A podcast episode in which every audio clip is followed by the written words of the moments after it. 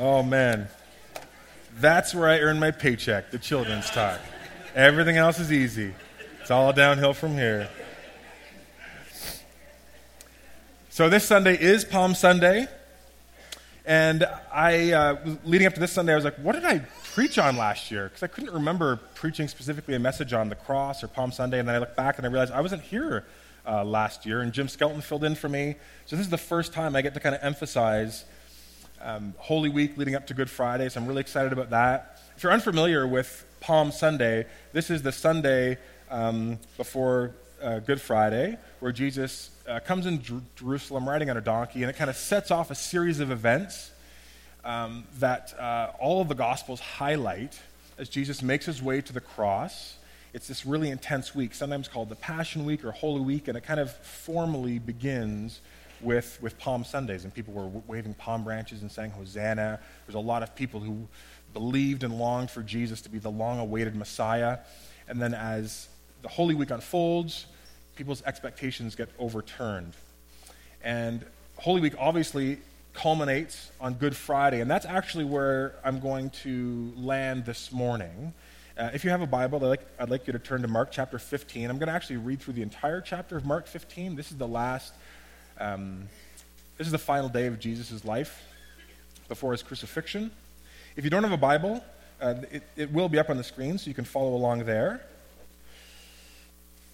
This is Mark's account of the final day, the Friday that we will be moving through uh, at the upcoming Tenebrae service. But I wanted to teach on it this morning because I think it's incredibly important. Mark chapter 15. Very early in the morning, the chief priests and the, with the elders, the teachers of the law, and the whole Sanhedrin made their plans. So they bound Jesus, led him away, and handed him over to Pilate. Are you the king of the Jews? asked Pilate. You have said so, Jesus replied. The chief priests accused him of many things. So again, Pilate asked him, Are you going to answer? See how many things they're accusing you of. But Jesus still made no reply, and Pilate was amazed. Now, it was the custom at the festival to release a prisoner whom the people requested. A man called Barabbas was in prison with the insurrectionists who had committed murder in the uprising. The crowd came up and asked Pilate to do for them what he usually did. Do you want me to release to you the king of the Jews? asked Pilate, knowing it was out of self interest that the chief priests had handed Jesus over to him. But the chief priests stirred up the crowd to have Pilate release Barabbas instead. What shall I do then with the one who you call the king of the Jews? Pilate asked them. Crucify him, they shouted. Why? What crime has he committed? asked Pilate. But they shouted louder, Crucify him! Wanting to satisfy the crowd, Pilate released Barabbas to them. He had Jesus flogged and handed him over to be crucified. The soldiers led Jesus away into the place, that is, the praetorium, and called together the whole company of soldiers. They put a purple robe on him. Then they twisted together a crown of thorns and set it on him. And they began to call out to him, Hail, King of the Jews! Again and again they struck him on the head with a staff and spit on him. Falling on their knees, they paid homage to him. And when they had mocked him, they took off the purple robe and put on his own clothes, put his own clothes on him, and then they led him out to crucify him. A certain man from Cyrene, Simon, the father of Alexander and Rufus, was passing by on his way in from the country, and they forced him to carry the cross. They brought Jesus to the place called Golgotha, which means the place of the skull, and then they offered him wine mixed with myrrh, but he did not take it. And they crucified him. Dividing up his clothes, they cast lots to see what each would get. It was nine in the morning when they crucified him. And the written notice of the charge against him read, The King of the Jews. They crucified two rebels with him, one on his right and the other on his left. Those who passed by hurled insults at him, shaking their heads and saying, Oh, so you who are going to destroy the temple and build it up in three days, come down from the cross, save yourself. In the same way, the chief priests and the teachers of the law mocked him among themselves. He saved others, but he can't even save himself.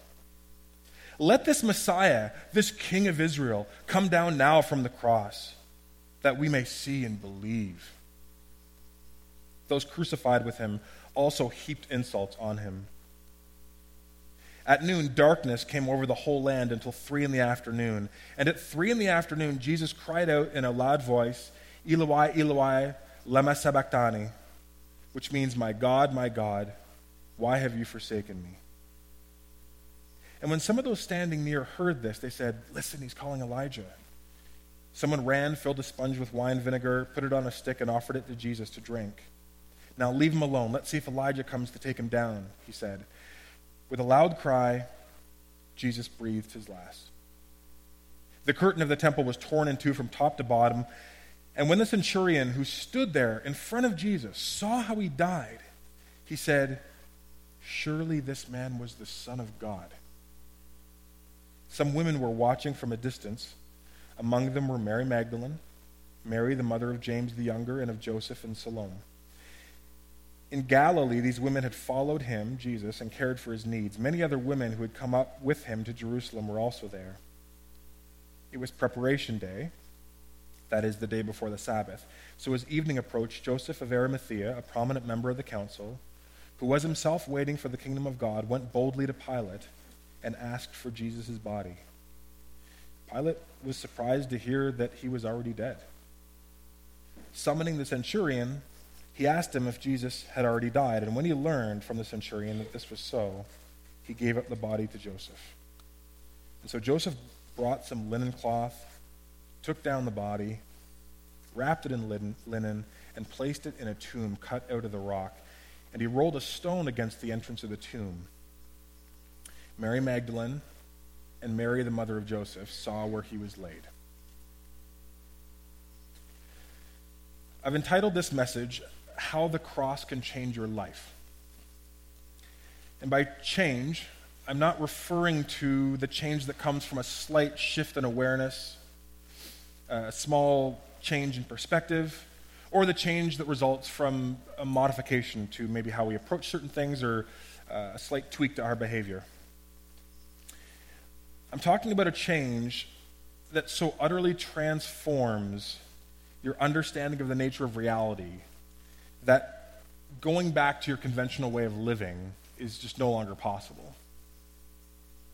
I'm referring to the change that transforms a life from one of very hollow self centeredness and a very superficial spirituality to an abundant life tethered to a renewed life in spirit only found in Jesus. And I think that's the kind of change that actually understanding what's happening here in Mark chapter 15 can do and initiate in your life. And I know that's a big claim, but I think this text is going to back me up. I see at least four ways the cross can change your life that Mark is trying to highlight here through his gospel. Number one, the cross can change your life because at the cross, Jesus was taking your place. Notice there's an exchange that happens before Jesus goes to the cross in verses 16 to 18. Jesus and a murderer named Barabbas switch places. Jesus is sent to the cross instead of the murderer Barabbas. Someone gets spared from a death he deserves, that's Barabbas, and someone who should have been spared gets the death sentence, that's Jesus. And this is an exchange that is totally unfair, it's completely unjust. Jesus is the actual innocent one, but he is condemned. And Barabbas is guilty, but he gets his life back. What is going on here? What does Mark want us to see? Mark wants to make sure we understand what is happening when it comes to Jesus' crucifixion. Jesus didn't just trade places with Barabbas that day. At the cross, Jesus is trading places with all of us. Jesus is a substitute. He takes the place of someone else. He's trading places with those who deserve death and condemnation and removal from God's presence forever, so that those formerly condemned to that sentence can now get their life back, can now be no longer under that condemnation.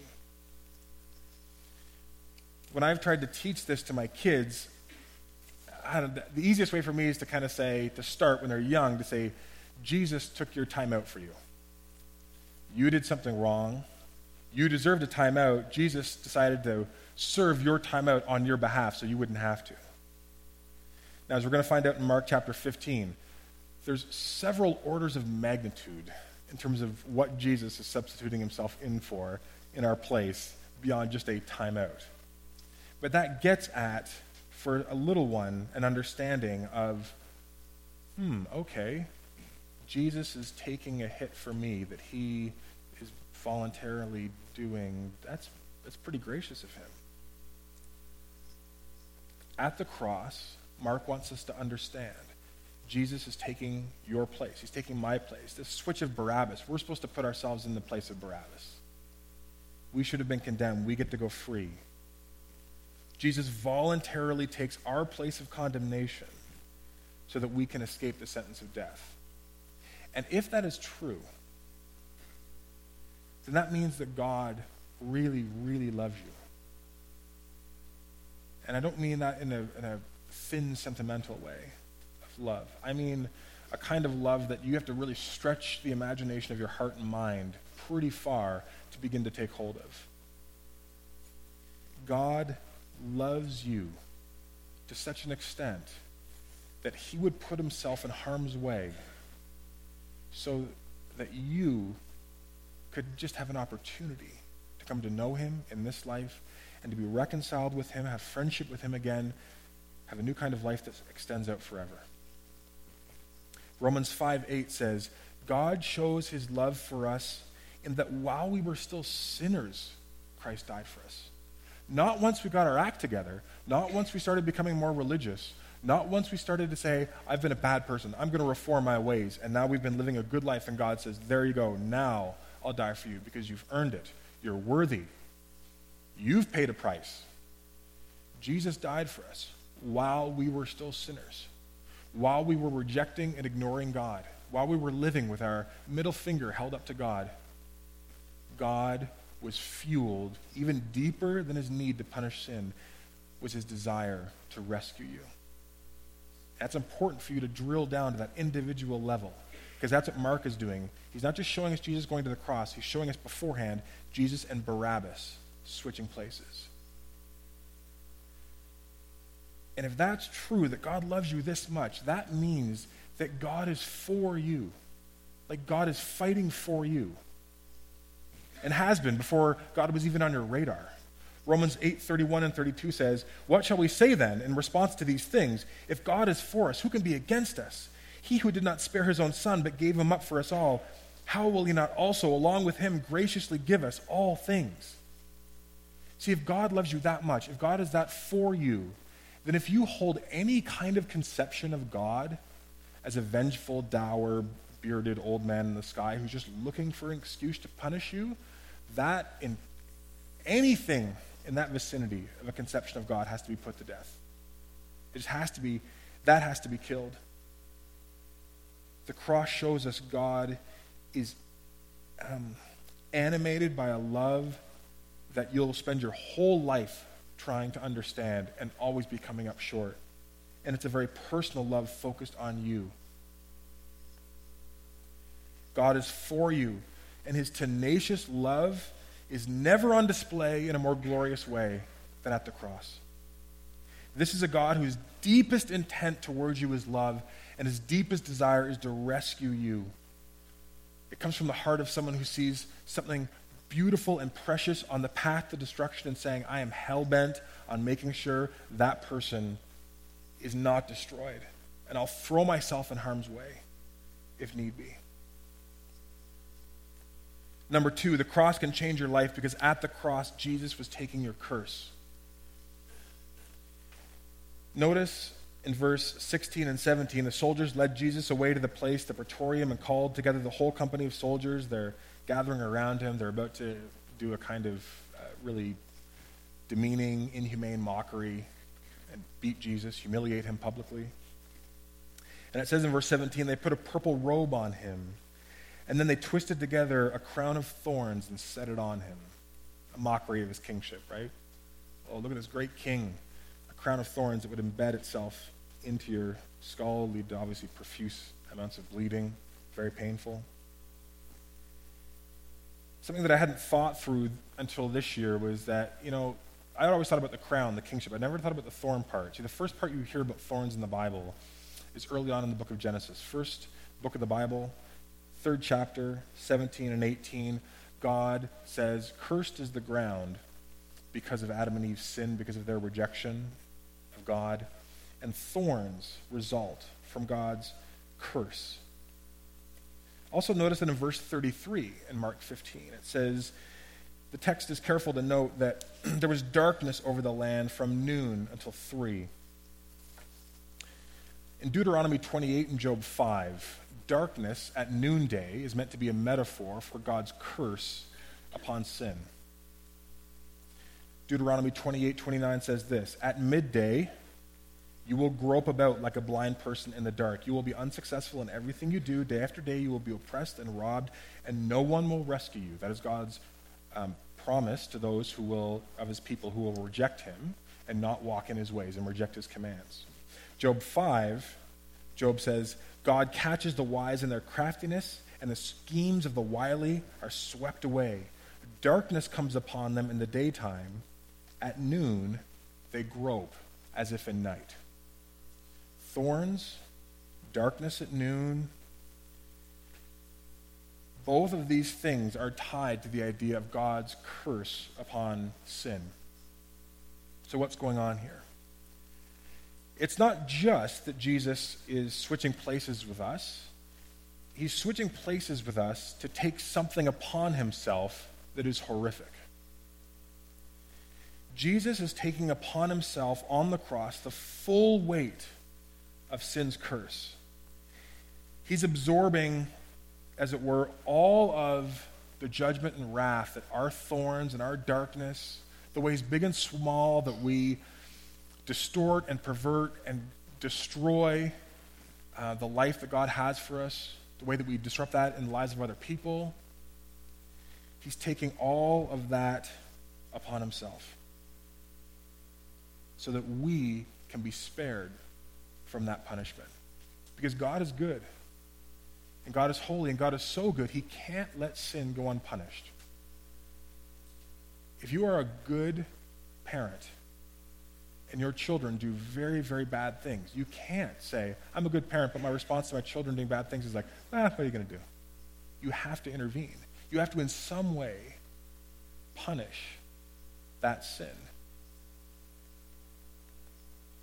See, if Jesus is just serving a timeout for us, right? Remember that Jesus is taking our time out for us. If, if all that's happening on the cross is we've kind of made a few mistakes and Jesus is kind of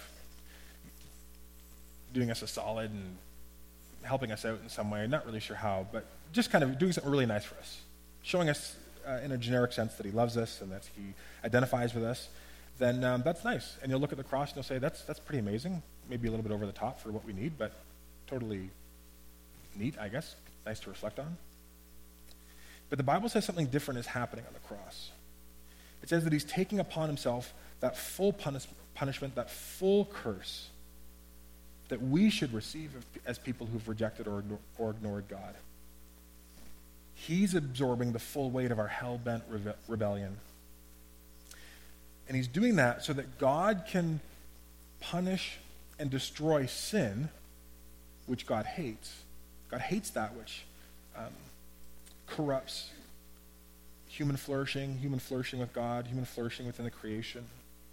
He hates sin. So God wants to destroy sin, but how does he do that without destroying us? Because he loves us. And we see that happening in the cross. God taking upon himself the wrath and punishment for sin so he can deal with sin but spare us. This is why Galatians 3:13 if you read past Mark into some of the later books in the Bible, it says, Christ redeemed us from the curse by becoming a curse for us. For it's written, Cursed is anyone who hangs on a tree. And see, if this is true that Jesus took your curse, then that means if you put your faith in him, you can live in God's forgiveness and blessing. right now. See, there's no sin that's so vile that God is overwhelmed by it. There's no past that's so broken or so messed up, so dysfunctional, so selfish that it can't be swallowed up by God's love and God's forgiveness on the cross. There's no person who's a lost cause. We've talked about this before. There's, there's no one who God looks at and says, wow, that's a different scale of sinfulness. I don't know what to do with that. God traded places with us, and He took our sin upon Himself, the curse of our sin upon Himself, so that He could shower us with forgiveness and blessing for those who would receive that gift. Jesus took your worst, He took our worst, He saw it all, He took it upon Himself so that we could have forgiveness and now live our lives in the fullness that comes from knowing we are forgiven and we now live under God's blessing and God's love and God's grace. Number three, the cross can change your life because at the cross, Jesus was offering to clothe you. Verse 24, that, that might sound strange, but just bear with me for a second. Look at verse 24. And they crucified him, dividing up his clothes, they cast lots to see what each would get. Almost a throwaway line. Seems strange. Um, not a throwaway line. It's connected to a prophecy in uh, Psalm 22, which is a whole prophetic psalm about Jesus that was written hundreds of years before Jesus. But in Psalm 22:18, it says, "They divided my clothes among them and cast lots for my garment." So this is a fulfillment of a prophecy on one level. But there's another kind of layer to what's happening here. I mean, th- think about the picture. These are soldiers. These men are unashamedly and selfishly taking Jesus' clothes for themselves. And there's some real irony here that I think Mark wants us to see because the details show us a, a really important dimension of the good news of Christianity.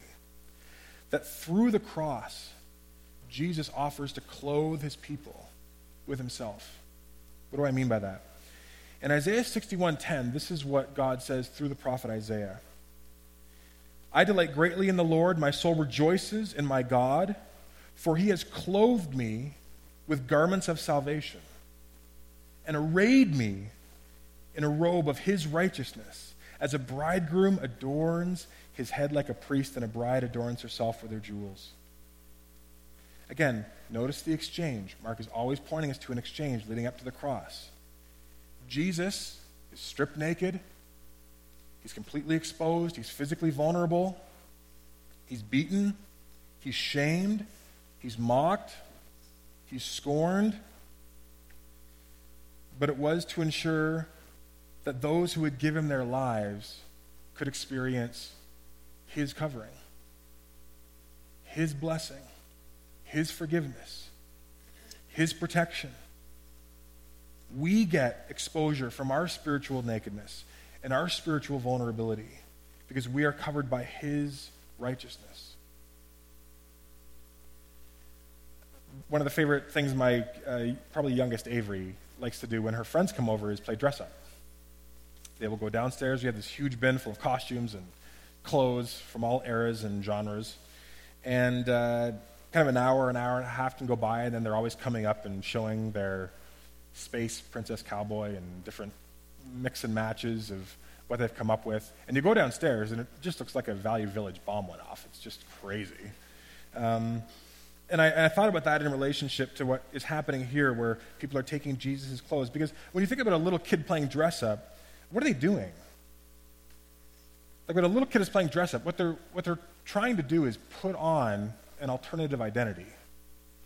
Even just for a moment, they, they know it's not going to last forever, but for a moment, what they're trying to do is to say, what is it like to put on a princess dress and to be a princess or to, to be a cowboy, right? If, if, I, if I dress up like a princess, I'm using that as a way to put on a new identity and transport myself into a fantasy land where I have access to, to new powers, um, new possibilities because of the fact that I'm now a princess. I'm not just Avery anymore, I'm a princess. And I get to leave my, my old identity behind, even if it's just for an hour. And I get to step into this new identity and, all the possibilities and all the stories that emerge from a, a change of clothes.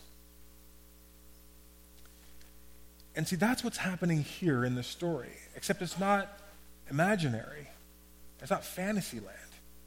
It's what Jesus offers us here and now.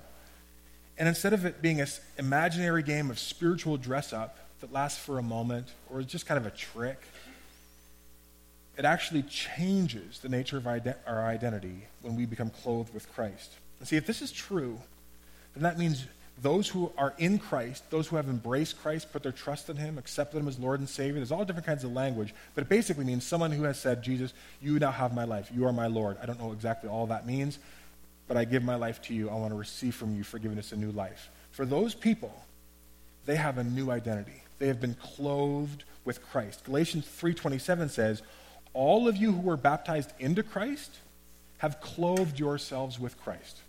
He has covered your sinful shame and nakedness. That's all taken care of now. Now you get to go on the adventure of living out of a new identity. It's not a new identity where you're denying who you were before, but all of the image bearing good qualities that you, that you had in seed form before, now when God begins working in your life, He begins bringing them forward and begins fleshing them out and cultivating them. So you're becoming your truest self. And all of those things that weren't really who you were, that were just tied to your sinful disposition and rebellion against God, God, by His Spirit and Word, begins to put those to death. So you do live into a new kind of identity. And with that new kind of identity comes all kinds of new possibilities and new stories that open up for your life because you're no longer clothed in your old self anymore. You have an entirely new horizon in front of you. And that means your past, your sin, your shame, your failures, your dysfunction, all of those things get covered over and dealt with through the cross. And not just that you're forgiven, but again, you're given Jesus' righteousness. And now you get to live out a new identity, which means a new mission for your life. Lastly, number four, the cross can change your life because at the cross, Jesus was tearing open heaven for you. In verse 38, we read that when Jesus died, the curtain of the temple was torn in two from top to bottom. Now, if you aren't very familiar with temple curtain, what are we talking about? Um, basically, you have a temple in Jerusalem that is seen as the epicenter of God's presence. It is the place where heaven and earth meet, where heaven and earth overlap and interlock. God's space and our space come together in a mysterious and unified way. But within that temple, there's still successive uh, circles, as it were, of holiness. And right in the middle, there's this place called the Holy of Holies. And only one person could ever go into the Holies of Holies. And only once a year, on a prescribed day, in a prescribed way, it was the high priest. And you could only do it once. And there was a curtain that separated that holy place from everything else in the temple and everything else in the whole world. And that Holy of Holies was thought to be kind of the, it was the, it was the white hot point of God's presence it was definitely presumed. You, you go in there, anyone but the high priest going in that room under any other circumstances other than when the high priest is told to do it, you're, you're dead man walking. You are walking into, you know, it's kind of like you're walking right into the center of the sun. Sun's nice from a distance. Oh, that warmth is nice. That's not nice from one million miles out. It will destroy you. That's what this Holy of Holies is. And it represented God's fierce, total concentration of holiness and love and goodness in on earth. So when the curtain is torn, the moment Jesus dies, that is to show us that God is now breaking into our world in a new kind of way. There's a new kind of access that's available to God, to God's presence, because of what Jesus has done in and through Jesus, to, the curtain's down, doors open. Anybody now.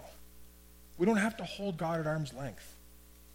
God isn't a God who's way far out there and probably doesn't care, want to be meaningfully involved in my life.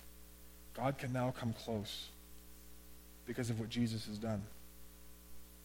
That's why in Hebrews 10 it says, this is a letter written to Christians. It says, Therefore, brothers and sisters, since we have confidence to enter the holy place by the blood of Jesus, by the new and living way he opened up for us through the curtain, that is, through his flesh. And since we have a great priest over the house of God, let us draw near with a true heart and full assurance of faith. There's no, there's no uh, blockage anymore in terms of our relationship with God because of what Jesus has done for those who are in Christ. And if that is true, that means that everybody that is hearing my voice, podcast, here live, everybody has access to eternal life right now. Eternal life is on offer right now. Now, eternal life is a, a Jewish idiom, meaning you can't just take the words eternal and life and smash them together and think, oh, it just means life forever. It does mean that, but it means something much richer. Eternal life is the way that um, God fearing first century Jews talked about the kind of life you'd experience if everything was harmonized with God if God were to come and establish his kingdom, and if he were to rule and reign, and his love and justice and shalom permeated reality, we'd, we'd experience eternal life. Now, for them, it did mean, yes, when we die, we will continue on in that life with God in God's presence. But it also had this connotation that, at least for a first century Jewish person, that maybe one day God would open up a way for us to take hold of that life right now before death. And that is what happens in and through the cross. God's abundant life, what Jesus called abundant life, this eternal kind of life, life under God's rule and reign, life lived within a comprehensive forgiveness and shalom and love and grace, that's on offer right now because of what Jesus has done. Anybody can step into that. And you can step into that completely independent of your religious performance, your moral performance, in fact, the people that often said thanks, no thanks to that when Jesus taught this were religious people who kind of thought, oh, this doesn't really sound like something I need. Like, I'm, I'm pretty good. It was tax collectors and prostitutes and sinners. Jesus called them the sick. To some people, he said, this is going to sound like nonsense to you. So if you're, if you're totally healthy and like you don't need anything that I'm offering, that's fine. I haven't come to call you. I've, come, I've called to come uh, call sick people. I, I'm, I'm, I'm like a doctor. But if you're total, like if you're like 100% health, I, I guess I don't have anything for you. But this offer is independent. It's not about, well, if I did these things and maybe if I started going to church more or started doing this, then maybe God would accept me. No, the curtain has been torn. Anybody has access as long as you go through Jesus. This is made possible because Jesus took your place, He took your curse, and if I embrace Him as Lord and Savior, now I can receive his robe of righteousness on my life. And then his spirit begins working in me, and by his spirit and by his word, he begins transforming my life into a new kind of life. And I begin learning what does it look like to follow this Savior? What are the new stories that God is birthing in my life that, yeah, I want to walk away from these old stories and I want to step into a new story? A new story for my relationships, for my friendships, for my parenting, for my marriage, for my body, for my vocation. It just it impacts everything. And it's all because of what Jesus has done on the cross. It's a life that's so different from the life that you lived before. Jesus said it's like being born again. It's like a full reset, and you have to kind of learn and recalibrate to living life under a whole new set of um, parameters uh, it's, it's like the game has changed. It's like, wow, I no longer live out of shame or fear or guilt or insecurity or anxiety. I now live out of grace and love and hope and security. And with God's presence in me and around me and fueling my life moving forward as I learn to obey Him and follow Him in all things.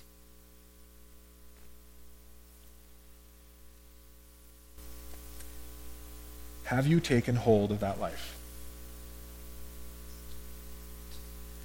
Because this isn't something that just happens automatically. You have to take hold of it.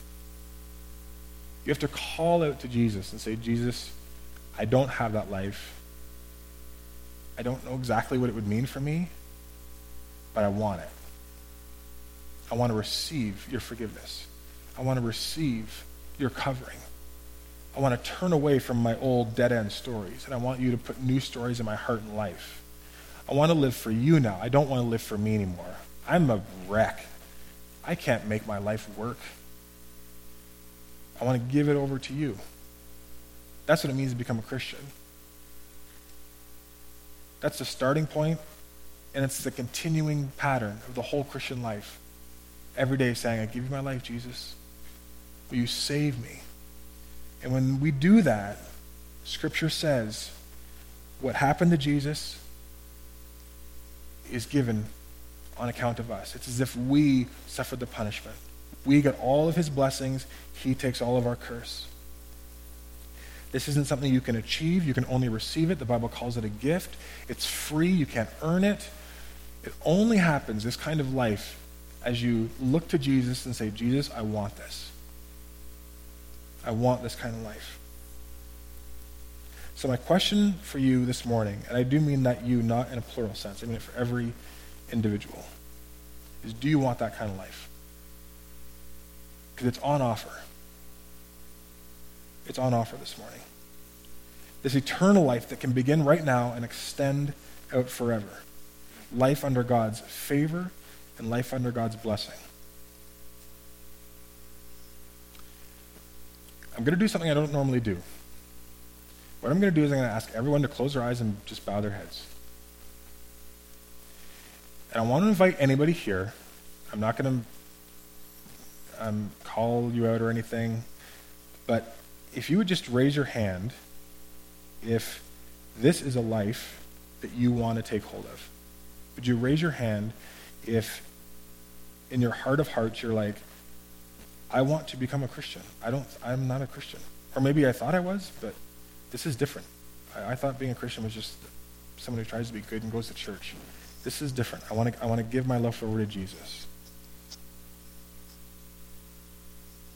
Would you just raise your hand quietly?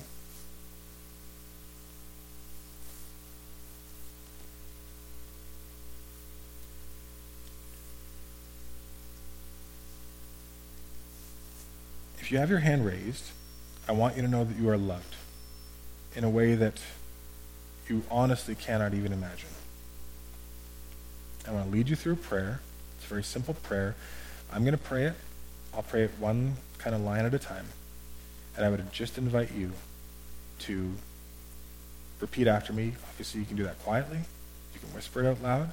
But God will hear your heart, and God will respond. So here's the prayer God, I confess to you my sin.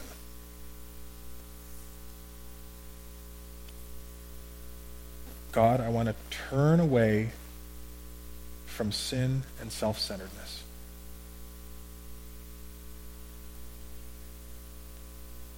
God, I want to receive from you through Jesus forgiveness, and new life. And from this day forward, I want to follow Jesus with everything that I have. Amen. If you said that prayer, I want you to come and talk to me after this service. When we do our benediction and when we close and people start mixing and mingling, I want you to come right here, and I want, it, I want to talk to you. Okay? This is really important.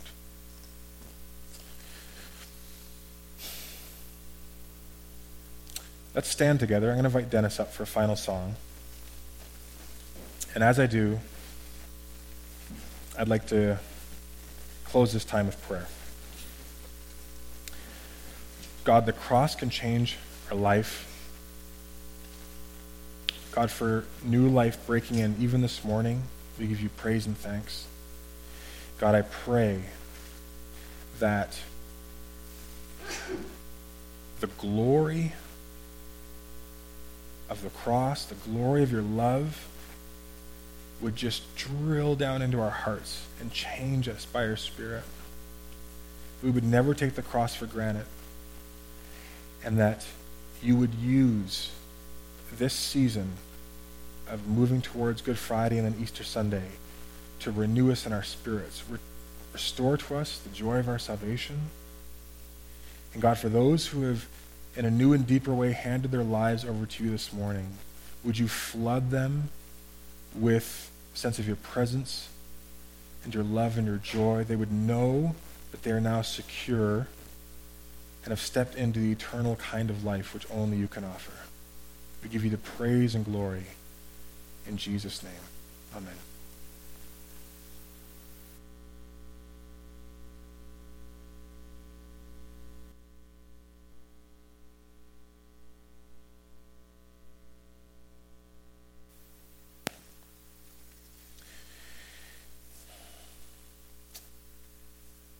As you go, family and friends of Nelson Covenant Church, may the glory of the cross strike you anew. May the beauty of the cross transform your life. And may the power of the cross lead you deeper into the eternal kind of life that is only on offer from the King Jesus. May the love of God the Father, the grace of God the Son, and the fellowship of God the Holy Spirit be with you all this week. And all of God's people said, Amen. I'll be up front here.